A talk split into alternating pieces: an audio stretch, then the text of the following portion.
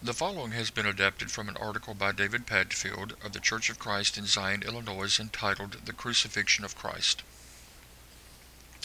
On the Sunday before his death on the cross, Jesus triumphantly entered the city of Jerusalem. On that Monday he spoke of his impending death, and by Friday he was dead. The death of Christ embraces the sum and total of our salvation. The story of the cross was the central theme of the preaching of the apostles.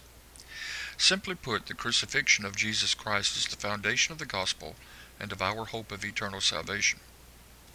Many people ask the question, why did Christ have to die? You see, our sins have separated us from God. Ezekiel 18:20, Isaiah 59 1 through 2, and Romans 3:23 are but a few of the many passages in the Bible that speak of the sinfulness of man and the punishment of sin being death. In the Old Testament, in order for sins to be removed, blood had to be shed. Instead of a man dying as a result of his sins, God allowed an animal to be sacrificed in his place and thus roll the sins forward by one year. We needed a better sacrifice. Now picture the scene as John the Baptist saw Jesus walking toward him, and hear John announce, Behold, the Lamb of God who takes away the sin of the world. John 1.29 how fitting that the Lamb of God be born in a stable. It is also equally interesting that his first visitors were shepherds. But we see Jesus, according to Scripture, who was made a little lower than the angels, for the suffering of death crowned with glory and honor, that he, by the grace of God, might taste death for everyone. Hebrews 2 9. On the Thursday evening before his betrayal, Christ partook of one last Passover meal with his disciples. After supper, he traveled across the Kidron Valley and entered the Garden of Gethsemane. His hour had then come. Through the agony and stress of his upcoming death, he prayed that the cup would pass from him. Nonetheless, he prayed that the will of the Father would be done. Later, that evening, soldiers from the chief priest came with swords and clubs. Judas, one of his own disciples, betrayed him. Peter, impetuously, cut off one of the ears of one of these servants of the high priest. After healing the man's ear, Jesus reprimanded Peter and reminded him that he could have called twelve legions of angels to save him from this death, but that was not his plan or purpose. Christ was brought before the Sanhedrin and Caiaphas the high priest, even though it was illegal for the Sanhedrin to put anyone on trial at night. The Bible tells us that now the chief priests, the elders, and all the council sought false testimony against him to put him to death, but found none. According to the law of Moses, a person could not be put to death except for the testimony and witness of two or three people, and those testimonies had to agree perfectly. The Bible also tells us that even though many false witnesses came forward against Christ, their testimonies were all different. Nonetheless, the high priest announced that Christ was guilty of blasphemy. Our Lord was then struck, beaten, spat upon, and mocked. During this mockery, Peter denied him three times. Luke, in his gospel account, noted that the Lord looked at Peter, and Peter immediately wept. We also know that Judas, being full of remorse for betraying Jesus, hung himself. It was now early Friday morning, and Jesus was battered, bruised, dehydrated, and exhausted. His face would have been covered with his own blood and the spit of his accusers. He was now taken across the city of Jerusalem to Pontius Pilate, the Roman governor. Jewish leaders called the governor outside to ask a favor. They wanted a death sentence, but Pilate made it difficult. We have to wonder with what tone of voice Pilate asked, Are you the king of the Jews? We can see Pilate burning at the answer Christ gave him, but Pilate could find no fault in Christ.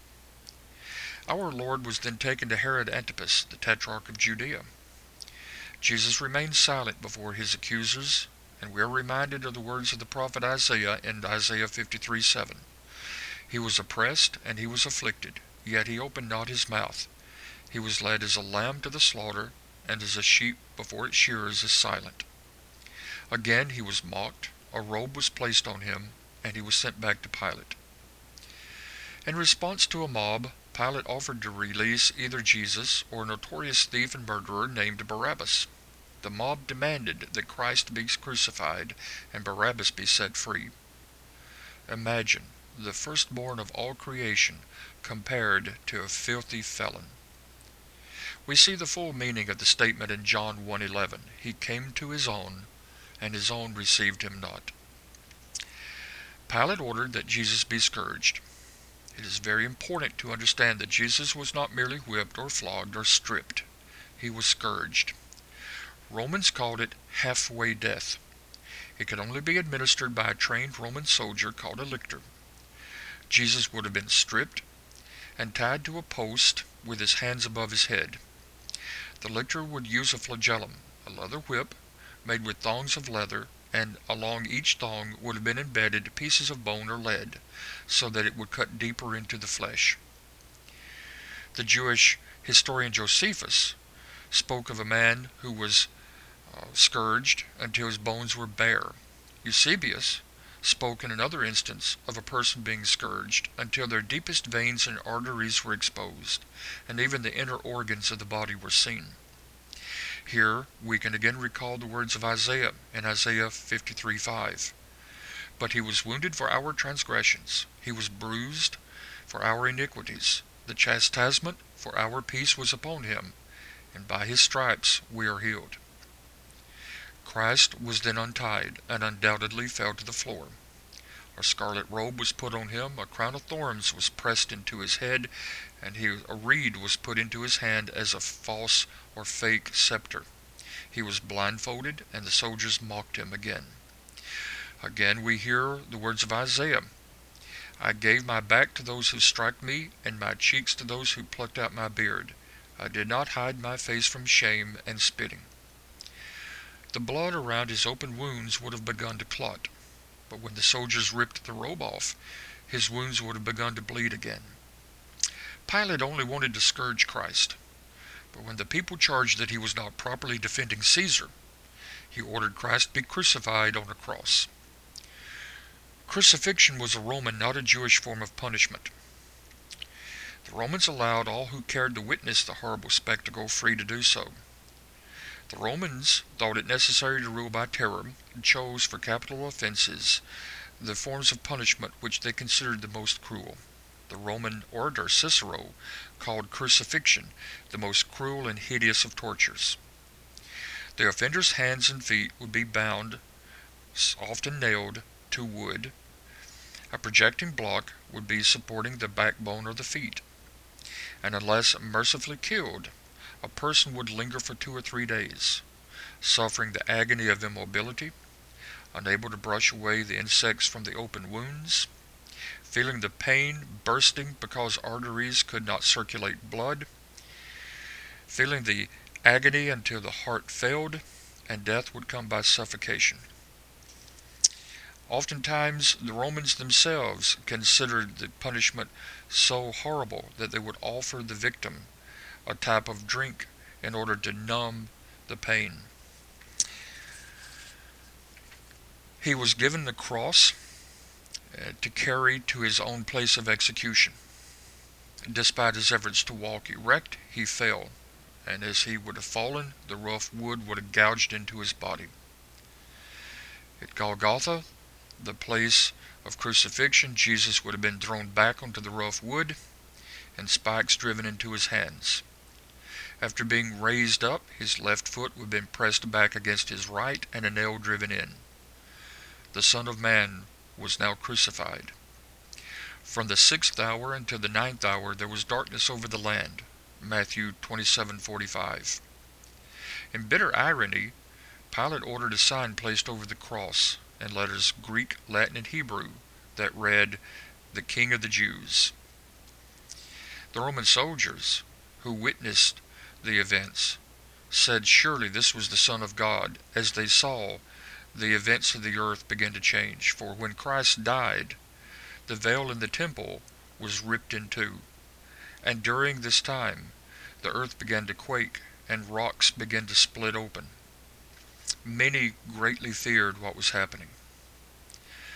When Jesus was taken down from the cross, buried in a borrowed tomb, on the third day he arose from the grave, never again to die. Forty days later he ascended into heaven to sit at the right hand of God. One day he will come again. This is the story that never grows old. We must tell our children so that their hearts will be touched. All gospel sermons preached since that day have pointed back to this wonderful story. But we do not preach it to make people feel sorry for Christ. We preach it so that people can see the enormity of sin and its consequences. The innocent had to die for the guilty. Romans 5 7 through 9. The Apostle John wrote while he was exiled on the island of Patmos that he who loved us washed us from our sins with his own blood. Revelation 1 5. As we are baptized into Christ for the remission of sins, we are baptized into his death. Romans 6 1 through 4.